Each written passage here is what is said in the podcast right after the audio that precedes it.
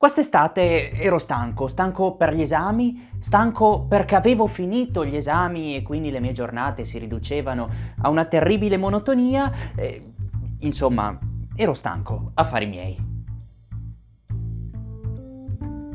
In questi casi l'unica cosa che può rilassarmi è una piccola vacanza al mare. Allora apro Trivago, cerco tra gli hotel il più conveniente perché io sono tirchio dentro e quindi come unico filtro metto prezzo a notte più o meno goleador e lo trovo un hotel di Rimini, camera scontata al 77%, appena 22 euro a notte a fare. Ok, non era un granché, ma vicinissimo al mare, ambiente tranquillo e rilassante, probabilmente intendono dire che manca il personale, tv con Sky perché chi non va al mare per vedere Sky, wifi, colazione e cena.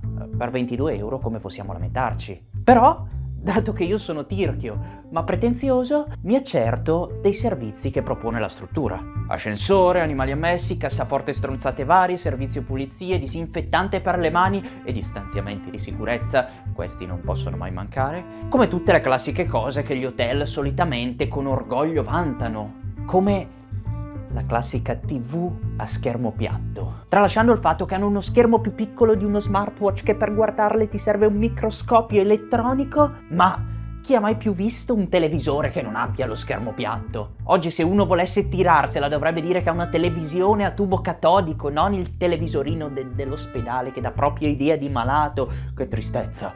Ma non sono state queste cose ad attrarre la mia attenzione, bensì una dicitura appena sotto a pet friendly, gay friendly. Avete capito bene, questo è un hotel gay friendly. Ma io mi chiedo che cosa vuol dire esattamente che un hotel è gay friendly?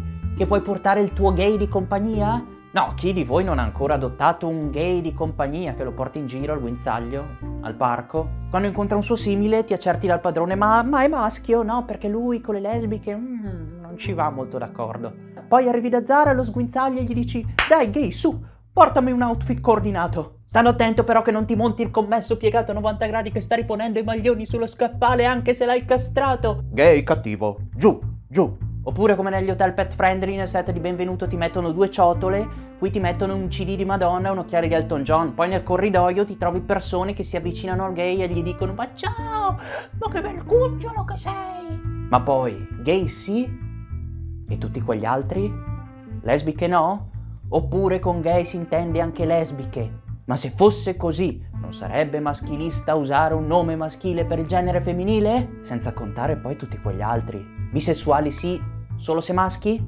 E se arriva un trans come fanno? Gli fanno spogliare le mutande e gli fanno un controllino? Oppure un non binario o una sessuale? Questo è un problema. Spero per loro abbiano un protocollo per queste situazioni, altrimenti un caso del genere ti blocca la reception. E poi, altro grande quesito, e tutti quegli altri hotel non gay friendly?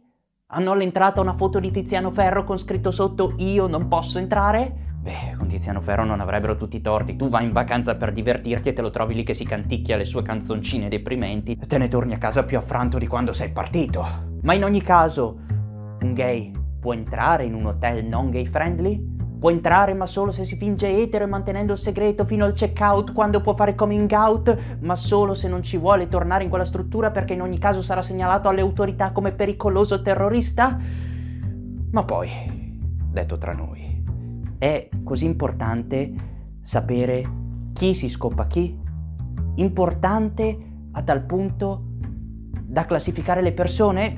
No, magari è una mia domanda stupida e, e niente. Alla fine al mare non ci sono andato.